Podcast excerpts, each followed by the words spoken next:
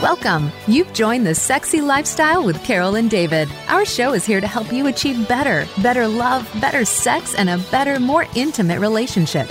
Are you ready? Take notes and send us your questions. This is the Sexy Lifestyle. Now, here are your hosts, Carol and David. Hey everyone, are you ready to spice up your sex life and live happy, healthy, and always horny? Well, you've come to the right place because that's what the sexy lifestyle is all about. You know, David and I are passionate about making your sex life the best it can be. We sure are, and you know we love talking and learning about everything related to sex and sexuality, sexual health, and of course, sexual pleasure. We love diving deep into the naughty, the taboo, and the unknown, and we hope our discussions open up your dialogue about great sex because, well, great sex matters, and we all deserve it. We sure do. So, do you sometimes feel uncomfortable in your relationship or in the bedroom? Does fear, shame, or embarrassment ever get in the way of your pleasure? Do you retreat emotionally or lash out when those feelings show up? On today's show, we're going to dive deep into the hot topic of emotional agility, which uses mindfulness and communication skills to help work through the discomfort instead of appeasing, ignoring, or making jokes about the situation. Dealing with these emotions helps build stronger and more secure relationships. Alrighty. So, um, before we get into the show, as we do every week, let me tell you about our top waterproof blanket, which now comes in four reversible colors because nobody wants to sleep in that wet spot, wet spot and squirt is hot until it's not. So if you're fed up with having to sleep in that wet spot or having to change your sheets every time you have sex, then you need one of our top waterproof blankets. It's 100% waterproof and leak proof, and it guarantees to keep your bed and mattress dry no matter how wet it gets. From messy massage oils, silicone lubes, and all sorts of sexy wetness, just throw it in the washer and dryer and it comes out looking like brand new. And now we have a new sexy pink and blue reversible blanket, both colors representing the ribbons supporting breast cancer and prostate cancer. And to support the cause, we'll donate $5 from each blanket sold to a charity that helps cancer survivors get back in the sack. Because great sex matters, and cancer survivors deserve it too. And you don't have to leave your house to get one. Simply go to Amazon and search for Top Waterproof Blanket. That's T O P Waterproof Blanket and order yours today. Great sex starts now. And so does today's show. You know, we're Carol and David. This is The Sexy Lifestyle. And we're so excited to welcome today's special guest. Dr. Jenn Gunsaullus is a sociologist, intimacy speaker, sex coach, and author of the book From Madness to Mindfulness Reinventing Sex for Women. Alrighty, Dr. Jenn, I know you've been traveling the world. You have a busy schedule, so we appreciate you taking time and being here with us today. Uh, I'm so excited to be here. I think this is my third time Yep. on your show. Yeah, I think. exactly. Yay.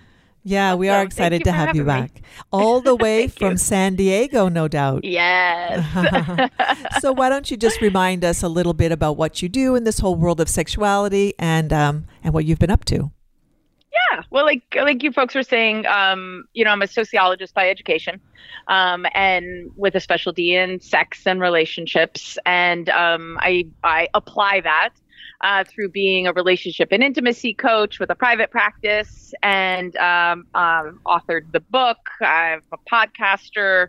Um, I've done two TEDx talks, and then my real, like, big passion is traveling the world and speaking on these topics. So, most recently, I've been all around the United States, and then last month I was also in Costa Rica. So, I actually just got an email this morning asking me if I can come to Zurich in January. Darn. So, uh, I know, and I'm, I'm like, yes, I can. So, so let me get this right. A Southern California girl is going to go in the middle of January to Zurich where it's winter. Well, I am originally a Philly girl. Oh. okay.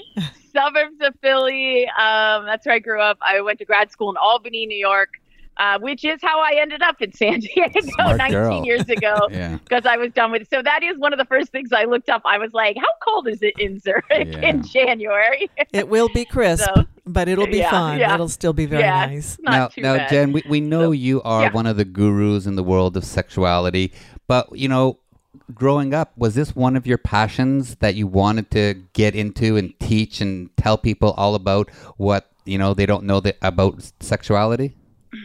I mean, certainly not not as a like kid or teenager. I was raised Catholic in a small town in Pennsylvania, outside Philadelphia. We did not talk about these topics. I never really got a sex talk or as we, you know, want them to be ongoing talks. Didn't really get any of them. Um, but was raised in an incredibly loving family, uh, gratefully. So no, we never talked about these things. They were taboo. They were shameful. I never learned about the clitoris. I never learned about women's desire. None of it until I went to college and then started taking sociology classes, social psychology classes, uh, human sexuality. And then uh, when I was about 19 or 20, I joined the sexual health peer educators on campus. Mm. And so that's how I really dove in. At this point, this is like 30 years ago, and uh, was fascinated by how people make decisions around sex or don't make decisions, mm. what topics they top, talk about, which ones they don't, how, how we can numb ourselves with alcohol. Um, you know where our fear and shame are around these topics and then gender differences and how we're raised around these topics. So i was certainly not not raised with this or raised with any comfort around it but then you know when i started getting more formal education that's what i started seeking out. And how did your family support you as you were changing your point of view? Super lucky because i was i was obnoxious about it in that you know i came home for Thanksgiving dinner. And we've got I've got the grandparent, my parents and the grandparents and cousin and my sister. You know, we'll have like twelve people around the table, and my uncle and his girlfriend. And I'm like pulling out the condom demonstration to do on like a bottle of Coke or something like that. And I was like, this is important. We talk about these things. So I, and somehow like my parents were just, they were, they had to have been uncomfortable um, but they were lovely. And I think the bigger picture is one, they saw I was passionate about something. Two, that I was learning new skills and I was learning public speaking skills. And three, I was genuinely helping people mm. around a topic that mattered. And that fundamentally has always been their view in terms of supporting me on a rather unusual path in mm-hmm. life. Mm-hmm. Um, and they've been fantastic. They're my biggest fans by far. Now, while really you, while you were in university and learning about all these different areas of sexuality, were you also exploring your own sexuality while you were learning? I was. I was. Um, I was a late bloomer, um, but um, and and like cautious in terms of you know risk of getting pregnant and or of getting STDs or STIs.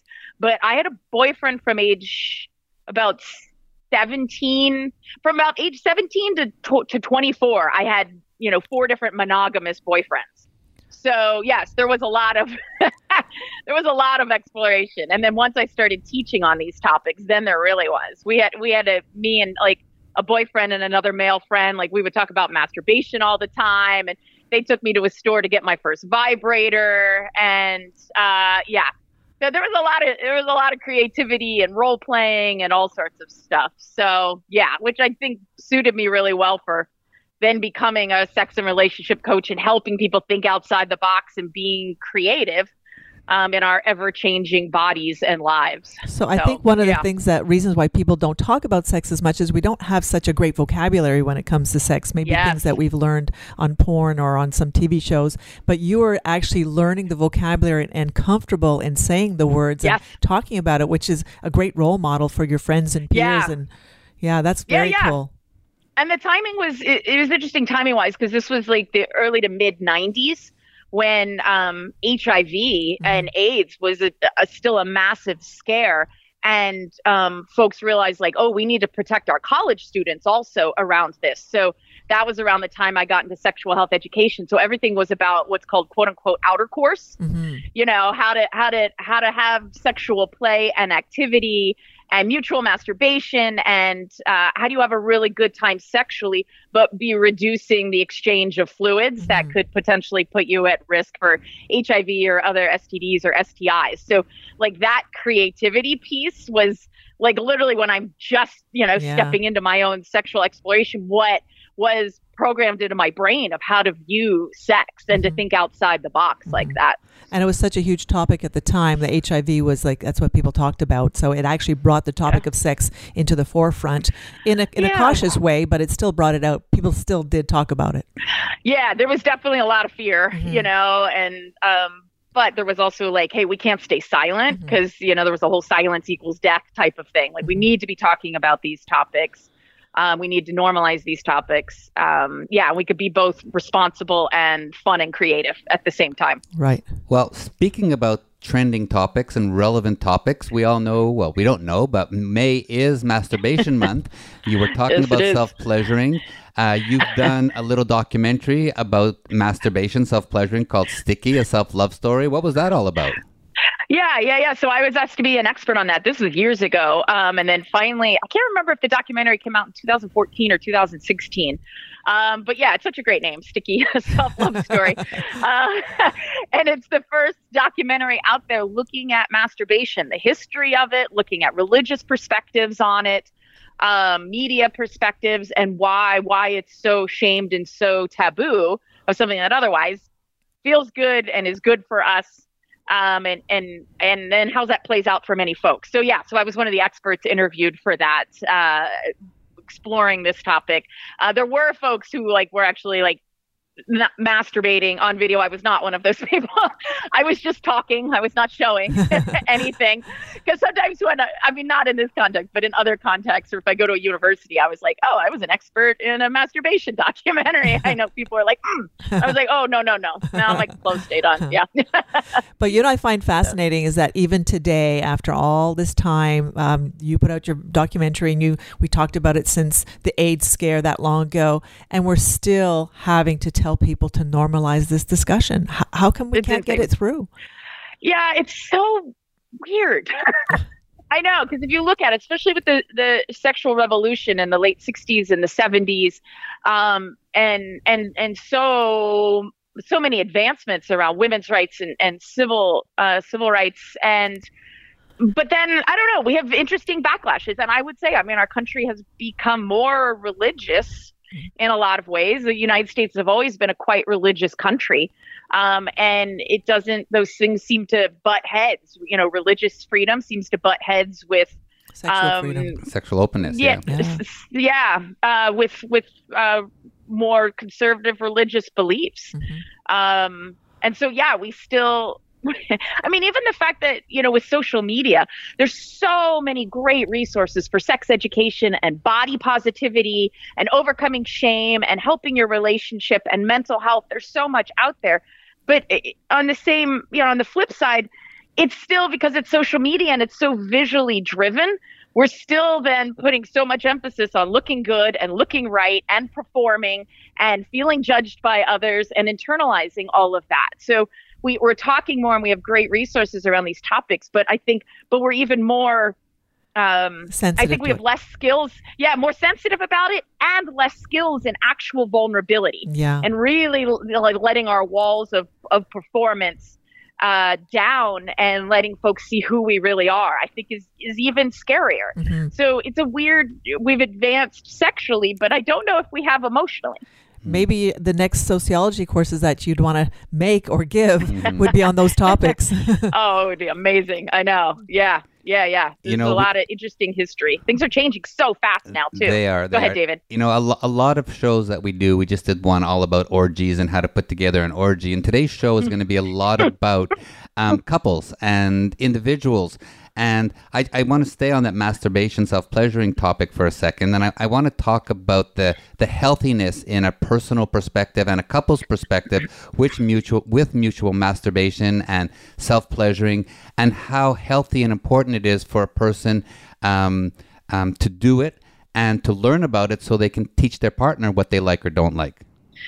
Yeah, I mean, and that is there's there's a lot of potential benefits of masturbation, and one of them is ideally you are you know paying attention to what feels good and how it feels good, and and learning your body, especially if you're younger and you're new to learning about your body, and that you're able to do that, and then the more you know yourself, the more you know how to ask for what you like, the more comfort you get with yourself, the more you normalize feeling sexual and looking at your genitals and touching yourself. Like the more the less shame we have around all of these topics and the more knowledge we have um, the better we're able to meet people it, you know in, in true intimacy again of letting our walls down and being vulnerable with them. Um, right and then if we're masturbating in front of somebody which can both be incredibly vulnerable and incredibly hot um, for us and for the person watching it's often quite hot. It can be particularly vulnerable for us doing it mean, the only problem is to make sure you're not getting into like a, you know, performance anxiety Yeah. in your head of like, because I always tell folks, I was like, make sure your partner has no expectations. Tell them you're like, I might not come. You're watching me, but you could see how I touch myself. You could see what feels good. You know, don't put pressure on yourself to have to perform. Uh, but that could be. I mean, it, it's it's hot. It's it's it's intimacy building in how authentic and vulnerable it is. Um, then they can ask questions also, whether during or afterwards. Um, I think that could be really powerful. I also think, you know, if you're in a long term relationship and you're, you know, it's almost impossible for couples to be matched in terms of desire in a long term relationship. Like that's just normal. You have a higher desire person and a lower desire person. If you're the lower desire partner, it can be really helpful to do what I call priming your own pump and and touch yourself and masturbate. Doesn't even have to be the point to climax at all, but to get your body revved up in a sexual way. Start imagining fantasies, read some erotica, listen to the audio stories, kind of prime your own pump on your own, and then to be able to get that energy going to bring to your partner. And on- the other end of that, I mean, women have this this beautiful ability to have multiple orgasms. Where after a man has come, he needs half an hour, an hour to Or a regenerate. couple days, and- depending on Or a age. couple days, A couple of depending on days, age. yeah. Exactly. and and one one of the things that Carol and I love doing is we have a great sexual session. Uh, she might have an orgasm or two, and then I finally come, and then she likes taking out a toy and she calls it popping off a couple of more, and I sit there and I play with her tits. You Oh, could just watch too. That's okay. I know. Yeah. Yeah. Yeah. It works I know. well. No, it's love, and I, I, I'm so happy you share details like that because I think people don't re- like. I don't know. We have we just have so many scripts in our head of what a sexual encounter needs to look like, Mhm. and to realize it can look any way you and your partner want to create it. You can have orgasms, you can not. You can have multiple orgasms. You can have them now. You can have them later. You could do them together. You could watch. You could take a nap. You could touch yourself. You could eat in between. like there's just um, truly endless variety, and I think. Um, you know, we think it needs to be in a scripted way, and then we just follow those scripts instead of, realizing. So I love you course guys sharing that. Of course, it's always better when you don't have a script. If you do want to add a little spice just by yeah. having some spontaneity, even if you have a planned date and you're having sex on a you know schedule, that's fine too. Yeah. But just change it up a little bit and not have that s- such a strong script that you have to stick to it. Yeah, I mean, I'm all for you know, when I work with couples and they're like, you know, there, there's often and then and they're not having as much sex as one of them wants or both of them want. And then I'm like, okay, well, can we look about putting things into the schedule? And there's usually one that gives pushback on that. And I was like, because they want it to happen spontaneously. I was like, is it happening spontaneously already? No, you know, the proof is in the pudding. So just like anything else, whether it's, you know, an important doctor's meeting or a meeting with your board of directors or your, your child's teacher, you put it in the calendar, but you don't have to script out, Yeah. like you just said, Carol, what Yeah. that time looks like. Block it off for what I call intimacy time or so, something I like to call happy naked fun time and like, like block off, block it off. Keep your phones out of the room. You know, ideally, you're not getting interrupted by children or by pets, and just give yourself like time, space away from everything else to let things unfold. Mhm. Um, and yeah, and that does not have to be scripted at all. It's better if it's not. Right. Yeah, yeah. Now, the last time we spoke to you, I think you uh, talked to us about your book, From Madness to Mindfulness. And I know mindfulness is one of the very big topics that you do talk about. Why don't you just remind everybody what is mindfulness and, and how mindfulness can help you embody pleasure? Yeah. So uh, mindfulness at its core is present moment awareness uh, without judgment. So it's the idea of, of noticing, you know, noticing that so often we're stuck in the past in our thoughts or we're projecting into the future or worried that we're not in this present moment. And so mindfulness is about studying with curiosity, gentle curiosity, what what your thoughts are, what your emotions are, and where you're feeling those emotions inside your body. Um, and then also attuning to what's happening around you and to the people around you. And so it's being curious and studying that and noticing those things and then ideally not adding judgment to them having a neutral observation of what's going on. Um, i think it's nice to even take it to the point of being having uh, bringing compassion to it and feeling kindness towards yourself and kindness towards others as you're observing these things. And what that gives us access to is i mean all of us have been programmed by our society and our past experiences in one way or another and by the media and of how we feel about sex and how we feel about our bodies and um, and uh, you know how we communicate and what feels shameful and what feels embarrassing or what topics are taboo.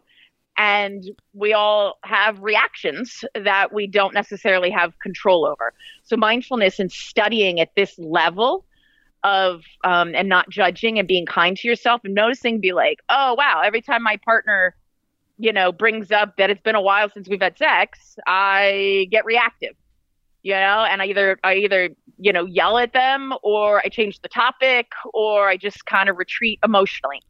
And realize like oh wow yeah the story i'm telling myself is that i'm not enough for my partner my partner's disappointed in me. And like those things then we often feel bad inside of us and then we don't behave well and so mindfulness when we could start studying these patterns and these triggers we now have choice where we didn't have choice before. And that to me is the epitome of empowerment. Mm-hmm. Um, and it's not easy. Like it's hard. Like there's a reason these patterns are in place because we don't want to sit with these uncomfortable, you know, narratives in our head and and how they feel to us, and you know, shame and embarrassment, disappointment, like sadness. Those things feel bad. So mindfulness is learning. You know, it takes a lot of courage, but training ourselves to be able to stay present with those um, and then make new choices. And, and that also by doing those kind of studies internally you can also increase your pleasure when you're having sex because you're focusing not on the negative things that are happening but also yes. on the, the nice positive pleasure points yeah so but, but in in two ways both um, emotionally and relationally and physically actually yeah so there's great research by Lori Brotto out of uh, university of uh, british columbia um, about how the more, like, especially there's a lot of research on women, the more that we are attuned to our bodies and the nuances of feelings inside our bodies, the better we're able to attune to the sensations of desire, to where we actually are feeling pleasure, and then to be able to focus on those and help those um, blossom. Um, yeah, so it, it's it's you know it's it's strongly in terms of desire and pleasure and also in terms of self acceptance and um, and relationship skills and being able to communicate more effectively. Now, I'm sure it's much better when both partners are practicing mindfulness while they're having sex, but but what if that's hard for one? Uh, should we be encouraging it? Yeah, I mean, and I think it's both paying attention to what's happening inside of you and then also attuning to your partner. Mm-hmm. And I think sometimes people might be really good, but the, at one or struggle with the other, or not be great at both. So, I mean, I think we always have to start with ourselves because the more we are able to attune to our thoughts and our feelings uh, inside of us, um, we're better able to attune to others. So, I do think we can all, we all have our brains all have the capacity to learn more about these topics. And I guess, uh, and I, I, I yeah. guess that word we use about brain traffic that gets in the way of being able to be mindful and, and present in a situation. Yeah, yeah, yeah. And that's another way that it's really helpful in a sexual situation, particularly if you're worried about how your body looks, or you're afraid of being judged, or you have performance concerns, or you're afraid you're not going to be able to experience orgasm. All of those things create anxiety um, and create distance between us and our partners, and also just in, literally interfere with being able to feel desire and arousal and pleasure. So um, mindfulness can train. We could train ourselves to notice those distractions and then make a new choice instead of like going down the rabbit hole with them to, to bring yourself back to your five senses and to anchor yourself in the moment or have a little mantra for yourself to help anchor yourself in the moment. And that's the process over and over again. It is just a retraining of our brains to stay present in the moment and focus on where we want them to focus and being kind to ourselves in the process. And I don't think it's a problem when David reminds me to get back present again. He sometimes notices when I wander, oh, and I think it's okay perfect. that yeah that he he reminds oh. me that uh, okay we're here, focus on me. no, but yeah, but, but yeah. in, in, in theory, in, in practice, in reality, like I could be going down on Carol, licking her pussy, playing, giving her a pussy massage, and I look up and, and her eyes are like totally somewhere else. And I say, Babe, I need you to focus on me, listen to the nice music in the room, smell yeah. the aromatherapy, and, and, and yeah. feel what I'm doing. And yeah. all of a sudden, her clit just becomes erect, and the the plumpness ah, of, of, the ah. vulva, and, so and everything good. comes back because she does have a tendency to wander. Mm-hmm.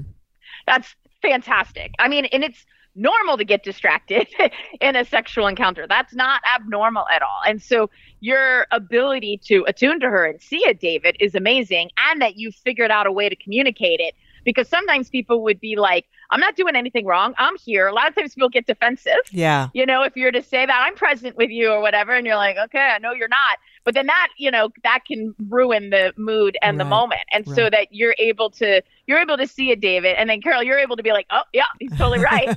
and then you attune and then you can all feel the difference in the moment. That is perfect. It's Yeah. such good teamwork of helping each other experience pleasure by and, staying present. and to build on that, in the past, I, I've just re- recently started using Viagra or Cialis.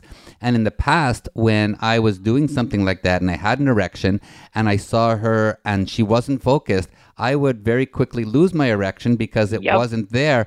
And by using Viagra Cialis, now while I'm dealing with her to focus on me, I'm not losing my erection Ah. and I can keep going. And, you know, for those guys out there who are listening, who are saying, ah, I don't need this stuff, I can get a good erection, you know, we all have these mental issues where we go wandering and all of a sudden your cock's down and she's like, well, I'm not, why am I not there and helping you and being sexy and my cock's be, and, and getting your cock hard? And all of a sudden it starts a downhill spiral of, you know, everything going wrong. So, you know, um, these enhancements that are out there, especially as we age, are good to keep the intimacy and the relationship and the sexuality going.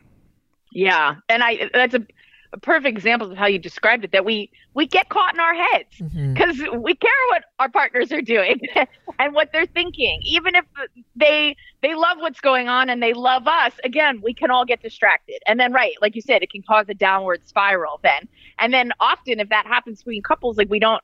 We don't have the wherewithal to, to notice exactly what's happening, and then we don't have the words to be able to handle it. And it hurts so much, and we just want to retreat emotionally Yeah. and couples start drifting apart that way and then can avoid sexual encounters with yeah, each other. Yeah, exactly. And one of our next topics that we wanted to bring up was about intimacy, and it would be actually a good time to talk about it now. Is that the intimacy part is so important in our relationship that we don't want this to drift apart. We want to stay Yeah. intimate and keep the intimacy. So, talk a little bit about what happens when we lose that intimacy.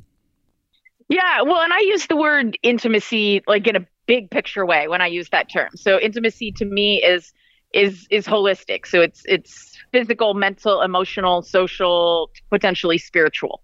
So um and that is I mean certainly we can have, you know, sexual experiences that can be amazing sexual experiences in terms of pleasure, but they don't really have quote unquote intimacy. Like they don't have emotional intimacy, mental intimacy.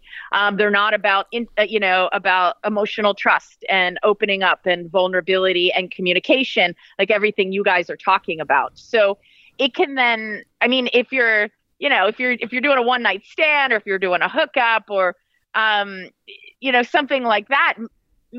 That may be totally fine and what you're looking for. You don't want to emotionally connect with this person that you don't know that well. Um, and so, but in our long-term relationships, generally we want that that mix of things. And if we're not getting it, it um, we often start to we start to put walls of protection up, and then it's hard then for that not to infiltrate into other areas of not trusting your partner especially if you are the higher desire person and sex is a way that you really feel seen and known and desired and valued. Um, if you're if it feels like your partner is never present in a sexual encounter, if you don't feel like you have that emotional intimacy aspect of it, um, it's hard not to take that as feeling rejected Mhm. or not wanted, even though you're going through the act of things. Mhm. So, um, yeah, and those are places like in a sexual act isn't the best place to have those conversations for most folks, Exactly. just because most of us aren't skilled in it. yeah. So it's uh, you know it's building skills in that outside the bedroom, and then applying it to sexual conversations outside the bedroom, and then eventually applying it uh, within the bedroom. Yeah, absolutely. Now, you recently wrote a blog about how you might be undermining your own relationship. Mm. And I'm sure these are the kind of things that happen that you do, maybe subconsciously, or maybe you do it to get Yeah. back at somebody. But tell us a little bit about how we can actually not do those things that might undermine our yeah. relationship. Well, yeah, and the the point of the blog, I was talking about how conflict is actually helpful in most couples and relationships. We we need to have the courage to address topics that we know can bring up conflict. um, and differences of opinions and in and feel really uncomfortable because if we don't, uh, right, we drift apart from our partners. Um, and so I was, you know, talking about the need to have regular check-ins once a week, once a month, um, around your needs, your wants, your desires, your goals, your dreams.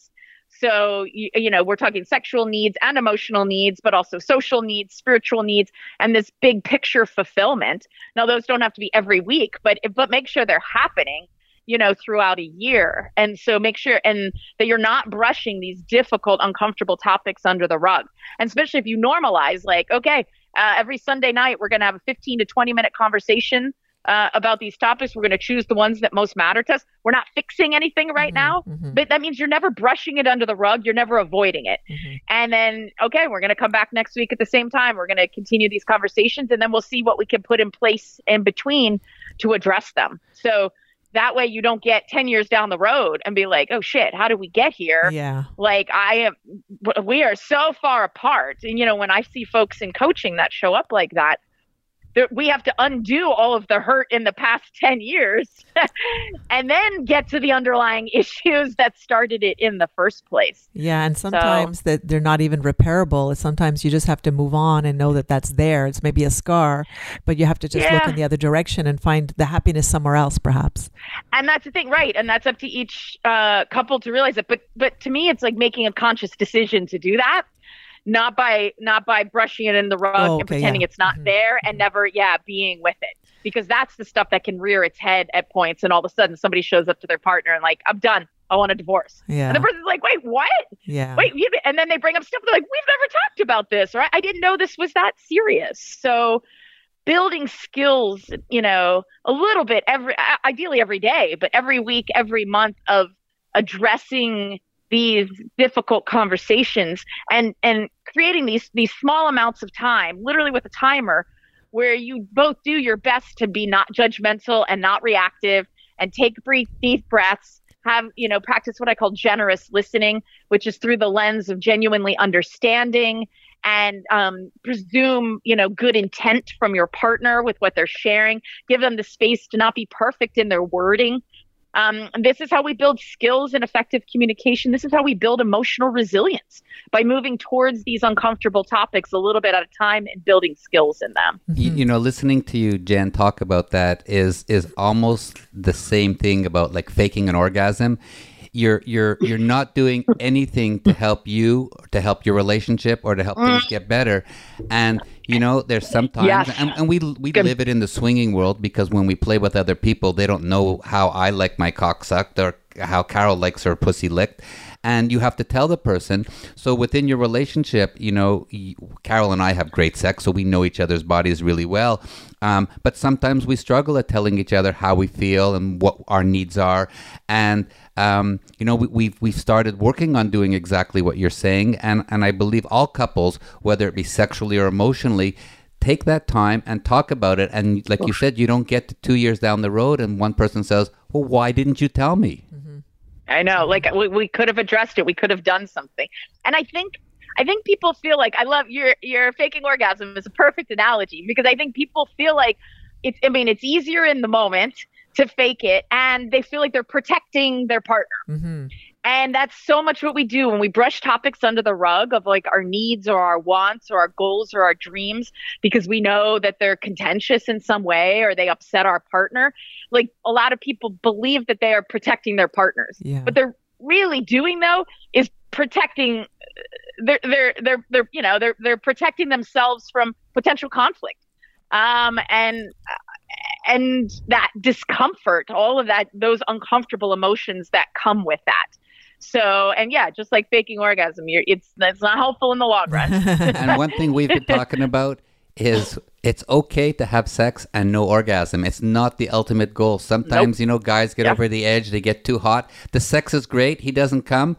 It's okay. You you, you come back okay. for it another day, and the same thing. Sometimes Carol's not there, and I can't make her come, and she wants to do it with a toy, and that's okay as well. You know, sex is from foreplay to after discussion. It's all part of the experience, and Um, where so many people are focused on that sticky stuff coming out of his cock and the crocodile roll orgasm, but sex and sexuality is so much more than that. I, uh, yes, yes, that big that big picture. You know, I've I've I've drawn pictures before. I just I just did this in one of my talks back in February. I had a couple that came up to me after my talk, and she goes, "I keep." She goes, "You, you know, because I'd mentioned in my talk a couple times, whether you have an orgasm or you don't have an orgasm, you know, there's pleasure and there's connection." She goes, "Can you please explain that more to my husband? That it's it's okay if I don't have an orgasm, that I could still enjoy the encounter." And so I draw you know, I draw, uh, uh, you know, I pulled out a piece of paper and I drew a circle, a small circle that had orgasm in it. And then I had another circle that said, um, you know, emotional closeness. And I had another one that said fun and play. And another one that said stress reduction. And another one that said feeling desired. And I have all of these little circles. And then I, you know, put a big circle around all of it. I go, orgasm is absolutely part of this big picture of a, a good sexual encounter with your partner but it's just a piece of it. Yeah. Now, for yeah. some people, it's a bigger piece, but there's all these factors that come into play. And just you know, put put orgasm in a spot. Like believe her when she says that. Yeah, no, that's very true. And I was telling you earlier that when we traveled for a whole month around Southeast Asia, it was David's birthday during that time. And my gift to him was to have sex with him every day. I said, but the definition of sex every day is my Yes. definition. yeah It doesn't mean we are going to have penetrative sex only every single day. Yes. We had lots of different types of sex the whole trip. So that was kind so of a good. fun thing that we did. 'cause he Carol did- had Carol had a great coach, G, Lee Jagger, who has taught Carol the 69 different ways to give a hand job. yeah, we did lots of hand jobs. yeah, I became Oh, I lo- very good at there it. is- There is there is a true art to giving a good hand job, and I feel like that is lost in today's society. I know because I was I was doing sexual things for a long time without having intercourse, so I got really good at hand jobs. You know, in my in my early twenties, and so I was like, oh, I feel like it's I feel like it's not appreciated enough. Oh, I well, and I got to tell you, the guys actually love it. And in swinger situations, when I get out my lube and I start doing hand jobs, everybody Mhm. comes around and says, "Oh my god, Yes. how did you become an expert in this?" I said, "Well, thank you, Lee Jagger. Those courses worked." That's awesome. I know, right? You get a good lube, and it's like, oh, there's so much you can do. Like it's fun. yeah, It's very playful. yeah, absolutely. Wow, this has been a great segment. A lot of fun in all our discussions. Let's just remind everybody that this is a sexy lifestyle. We are Carol and David, and we're having an amazing discussion with sex coach, intimacy speaker, and author, Dr. Jenn Gunsaullus. Coming up next is our favorite segment, Great Sex Matters, so don't go away. But now let's just tell everybody about topless travel and the amazing trips that we have planned for next year. Absolutely. And if you're looking for the sexiest and most erotic vacation experiences ever, then you need and absolutely must book with Topless Travel. From Hedonism 2 in Jamaica, Desire in Cancun, and all the Bliss Cruise adventures, Topless Travel needs to be your number one choice. Their trips are all about pushing boundaries, exploring your naughty side, and meeting and partying with tons of sexy fun people. Now let's shout out to all their exclusive sexy host couples, including Party Mark. They are there to ensure that you have one hell of a sexy vacation. And you'll find us on lots of the amazing topless travel trips. But listen up, you know, we go to Hedo a lot with them. We're going to be back at Hedonism 2 for their Sexy Silver event from October 21st to 28th, 2023. It's going to be a pre Halloween week long bash, and we'd love for you to come and join us there. And new for 2024, listen up. Topless Travel is putting together not one but two bucket list trips from where we're going to be broadcasting. First, we will be exploring the ancient pyramids of Egypt, followed by a seven day riverboat cruise down the Nile to Jordan from March 2nd to 13th, 2024. And on the second bucket list trip, we'll be heading to Kenya for an African safari to witness the Great Migration, glamping in the wild savannah from September 2nd to 11th, 2024. Space is very limited on both of these trips. I think they're already sold out by 70%. So if you don't want to miss out on these amazing adventures, um, with all these other open minded, sexy friends, then go and book your spot today and do it before it's too late. And for more information about these trips or any of the topless travel events, go to thesexylifestyle.com and click on the topless travel events link to book the sexiest and most erotic vacation ever. Ever. Alrighty. back to the show. You know, this is a sexy lifestyle. We are Carol and David. And uh, now it's time for our favorite part of the show where we get to talk about great sex because. Well, great sex matters, and we all deserve it. So now we're going to get into that hot topic that we were talking about earlier, that trending these days is emotional agility.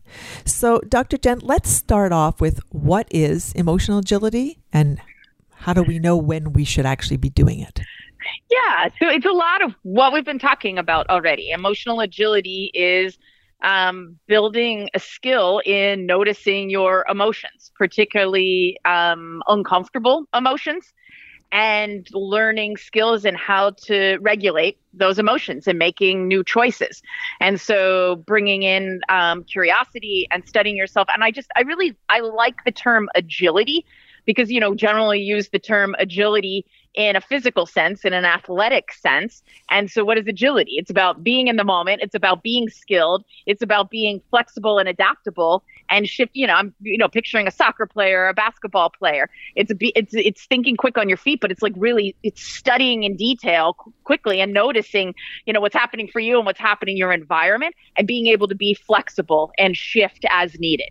And I think, you know, again, all of the stuff we've been talking about, so many of us we can get stuck in patterns around our thoughts and around our emotions and how we think about ourselves and how we react to our partners and which topics are okay to talk about in certain ways and which ones aren't. And emotional agility gives us building skills in this of this mindful awareness we've been talking about, um, gives us access to being able to make new choices. And we can train our brains to be more emotionally agile. So when we need to do this, it's within our relationship, and it also applies to actual sexual acts as well when we're feeling uncomfortable in the act itself.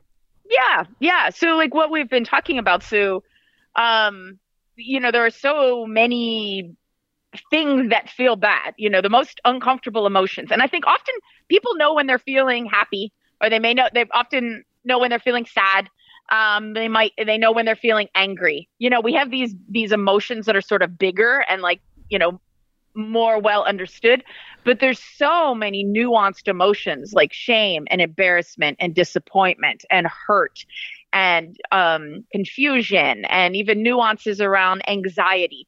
And these things feel you know uncomfortable in us but i think so many folks have have have disconnected um, from even feeling those things because they feel so bad. And um, and so when we do that when we are uncomfortable in some way around our t- around a topic we tend to not behave in a way that's productive. So the main things people do and we've mentioned some of these is that they lash out at somebody um, and make them wrong for bringing up this topic or show anger towards them. We will emotionally retreat and and pull away you know and, and sort of stonewall the other person uh, we may change the topic. We may distract ourselves. We may grab our phones. We may, um, you know, literally walk away. Um, or, uh, you know, folks will make jokes. I see this with my clients all the time. I'll have a, a married couple in front of me, a heterosexual couple, and the the wife is going to this very like uncomfortable place where she's really sharing and she's starting to tear up and the husband will make some kind of joke because he's uncomfortable mm, yeah. and and I'm like, no, no, no, no. I go, just, you know, I'm like, I was like, she's in such an amazing place right now because she's having the courage to sit with this discomfort and and go to these darker places and to express it. And so we make jokes to it, or folks, you know, I see all the time also. If it's not uncommon that something that really is upsetting or difficult to our partners, we just don't understand because yeah. it doesn't seem upsetting or difficult to us. Yeah.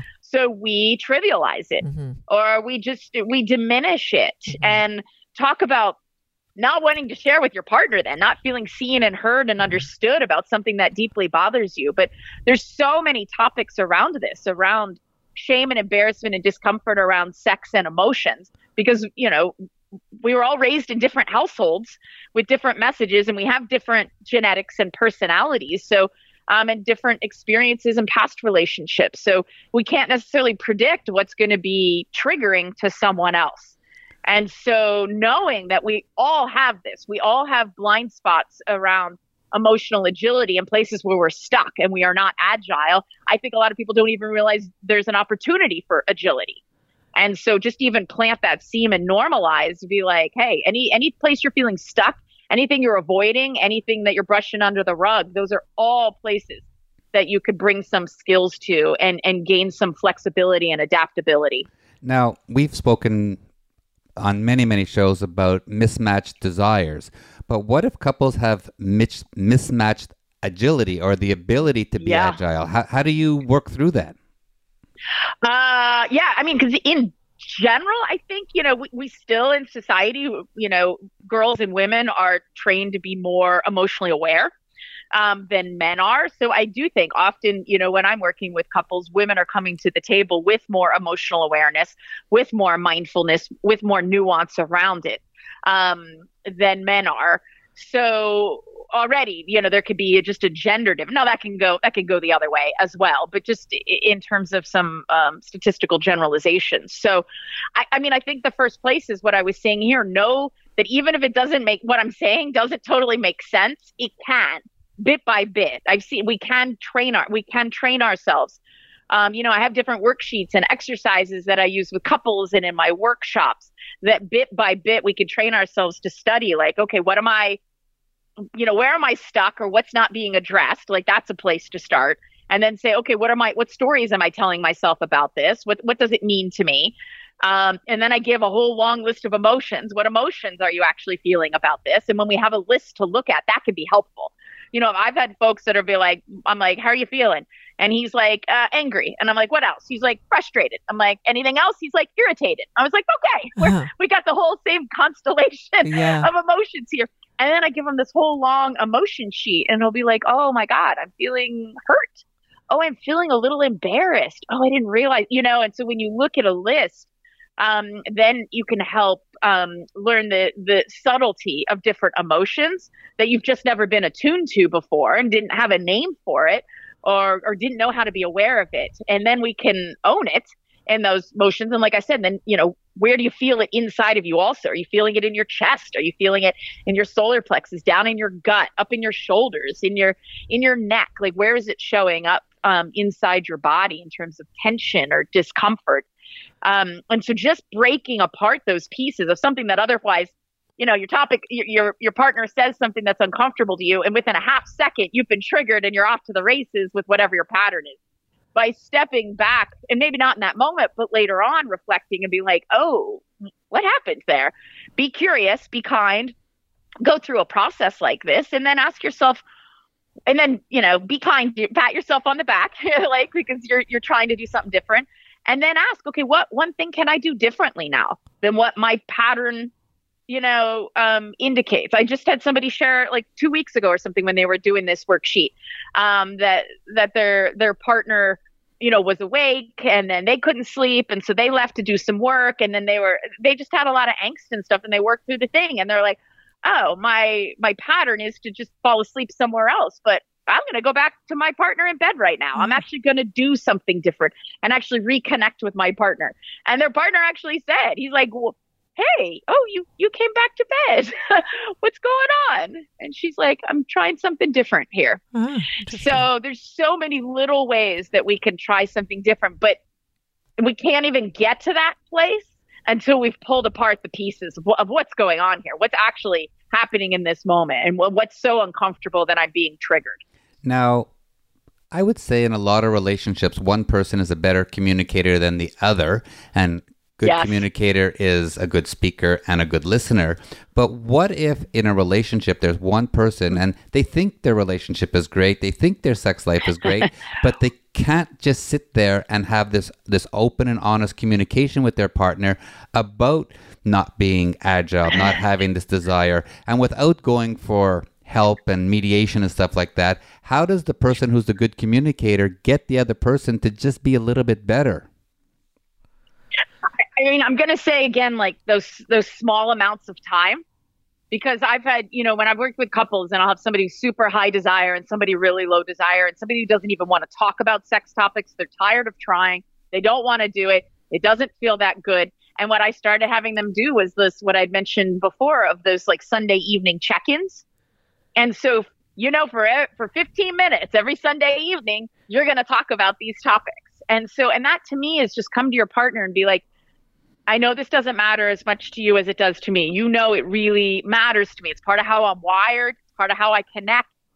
It's part of how I move through the world and what matters. And then, you know, and be clear, like, I'm not making you wrong that you don't move through the world in that way. But like, I, I want us to be well, I want us to be strong. You know, I, I want us to be strong. And for me, I need us to be able to start talking about these topics and normalize them. I'm not asking you to change anything right now. I'm not asking you to act in any different way, but can we start creating these little spaces, these 15, 20 minutes? I'll even set a timer, um, and you know, and and come and then brainstorm on a list of questions. Um, I mean, this is the type of things like I do with clients, but also, you know, there's there's worksheets. You can just Google stuff online, you know, and you can find a list of questions. Yeah. And then and then ask, you know, let's let's do our best to be really kind to each other. But I don't know, right? If you're with a partner who then you come in such a responsible way like this and you're asking you're basically asking for their emotional discomfort and their willingness to show up in that way and they shoot you down like mm, that's tough you you and you got to reflect on do you need to stay in this relationship mm-hmm. i'm going to say because mm-hmm. this is somebody whose fears and hurts and and um, past experiences um, with you or with others is so getting in the way and it's not going to change yeah. it's not going to change unless something's drastic done. that to me is when you really do need to see a counselor or a therapist um, or i mean that's what happens often at that point is that somebody goes and cheats ah, you know yeah. and they go and whether it's emotional cheating or sexual cheating they um, get their emotional sexual needs met through someone else. And that then can be the wake up call. But then guys, you know, I've seen that happen multiple times that the person's like, okay, we need to go to counseling now instead of whatever. And I was like, hmm, yeah. So I get this shit's hard. It's really hard and it's uncomfortable. But if you love your partner and respect your partner, um, you need to commit to working on it, even when it's hard and uncomfortable, and then in figuring out new ways to address these topics, even if it felt like it hasn't worked before. I know when David and I have an argument, uh, usually it's heated and we usually say things that we regret, of course, we wish we could mm. take back. But I have a hard time talking about it like why was i triggered or how did that trigger him or wh- mm. wh- what actually went wrong until i've really cooled off for me it takes yep. a while and then yeah. i can i can listen uh, maybe emotionally maybe um, you know be productive listening as to what actually went on let's reconstruct the situation and how yeah. not to let that happen again but it takes a while and in that time between it, you know, the incident or the argument and the resolution of it, it feels so crappy. It's so mm-hmm. bad inside that you're not connected yeah. or you have an issue that you don't really want it to last long. And so I was really curious about your topic today because I would love to be able to resolve those types of issues yeah. immediately. Not, you know, maybe not yeah. in the same second, but okay, right. let's take a walk, hold our hands, say nothing, and then come back and address it. Like I would love to do something different like that. Yeah. Yes.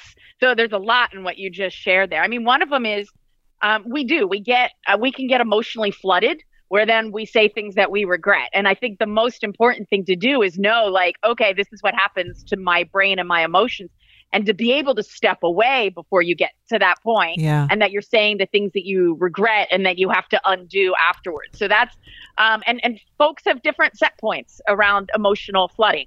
Um, and there's nothing wrong with that. I, yeah, I think the most important thing is to realize, and we can w- realize this through sensations. Sometimes people have talked about they can feel like a growing warmth up their neck, up to their ears. Uh. Um, that they can feel, um, you know, a tension in their chest. They can feel all of their muscles getting tighter. Like th- that's where, like, uh, the wisdom of our body. If we can study that um, and just enough nuance because I know it can feel like we go from zero to 60, but when we start practicing mindfulness at that level, we can realize, oh, there's a whole bunch of little nuances, mm-hmm. even if they're only five seconds each before we move on to the next one.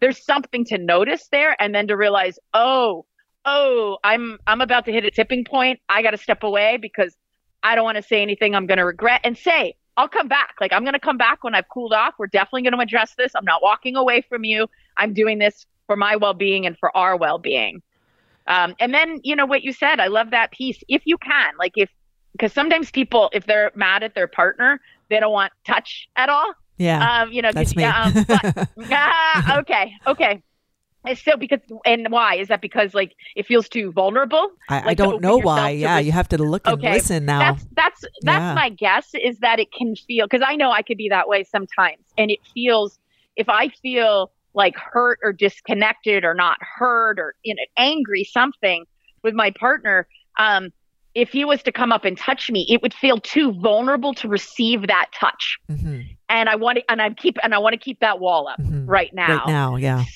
so right now yes um however there can be you know as that starts to lessen a little bit or um i mean sometimes and it depends every couple is going to be different but you know humor like a little light humor done in the right way that's like it's a bid it's a bid for to for um uh, for repair i think that's what john gottman calls them you know the bids um the bids for connection the bids for repair um, sometimes that can be helpful. And in the same way that even just, you know, a little walk by and rub on the back, but no expectation and keep moving on, like something, something to help, you know, um, to, to, to bring that wall down a little bit.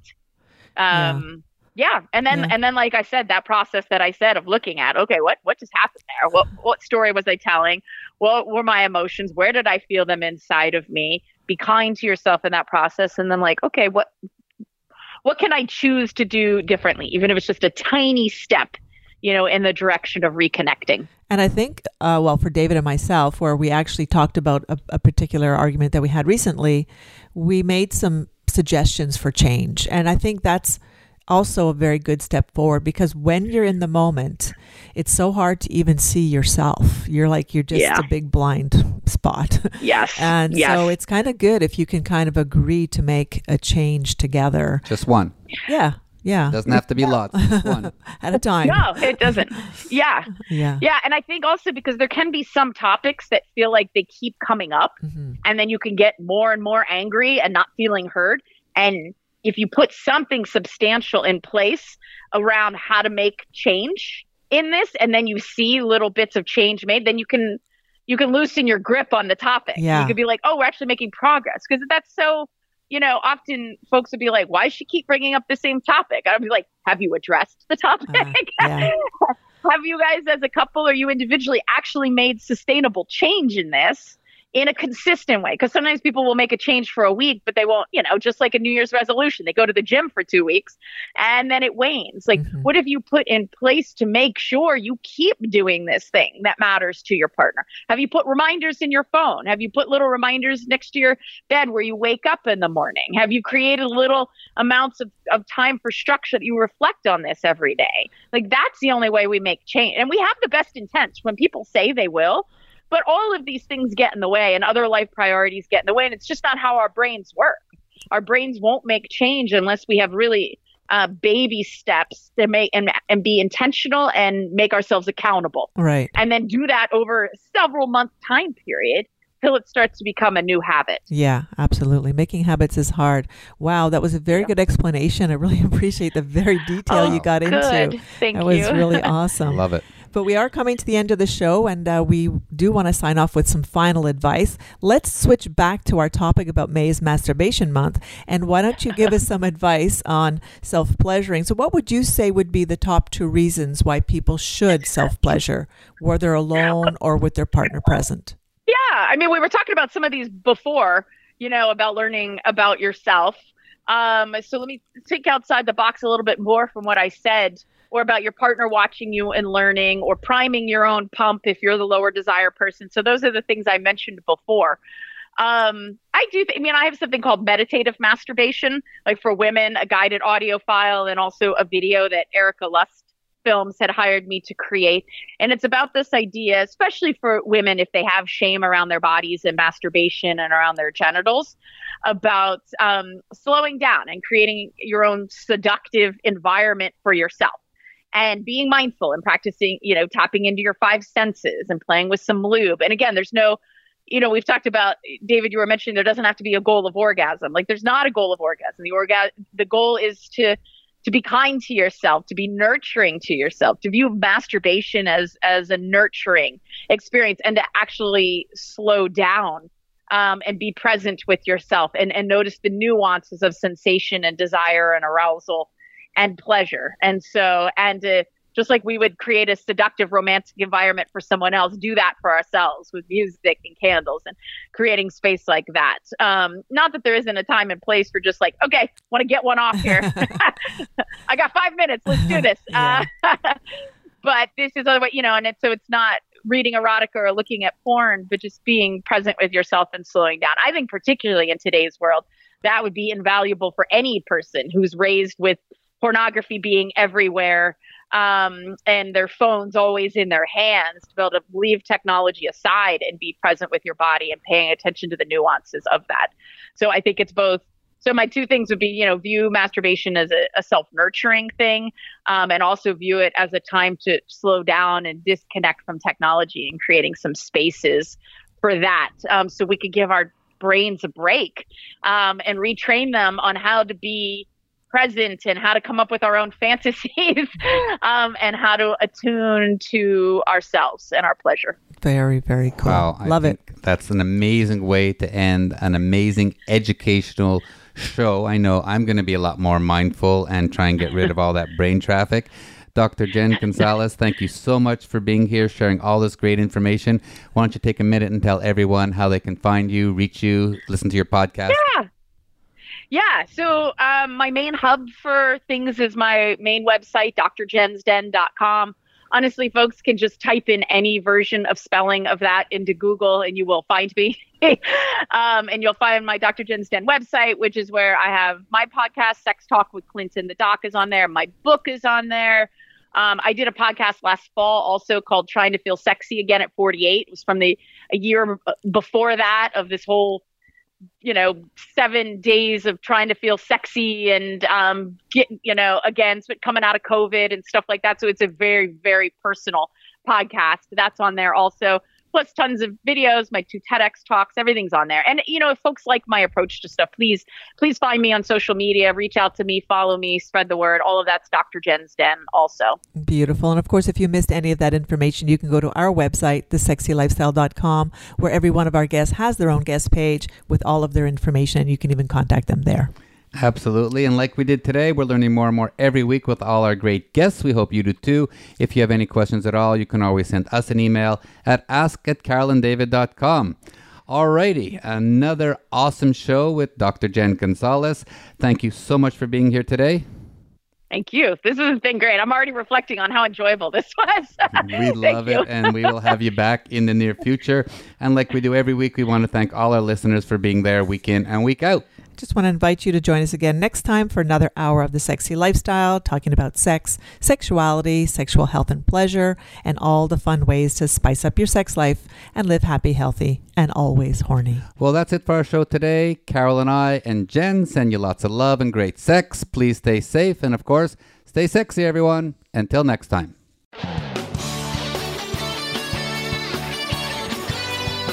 Thank you for joining Carol and David for this week's edition of The Sexy Lifestyle. We've got another one lined up next Friday at 3 p.m. Pacific Time, 6 p.m. Eastern Time on the Voice America Variety Channel. The weekend is just around the corner, so try something new, spice it up, and you just might have the best sex ever.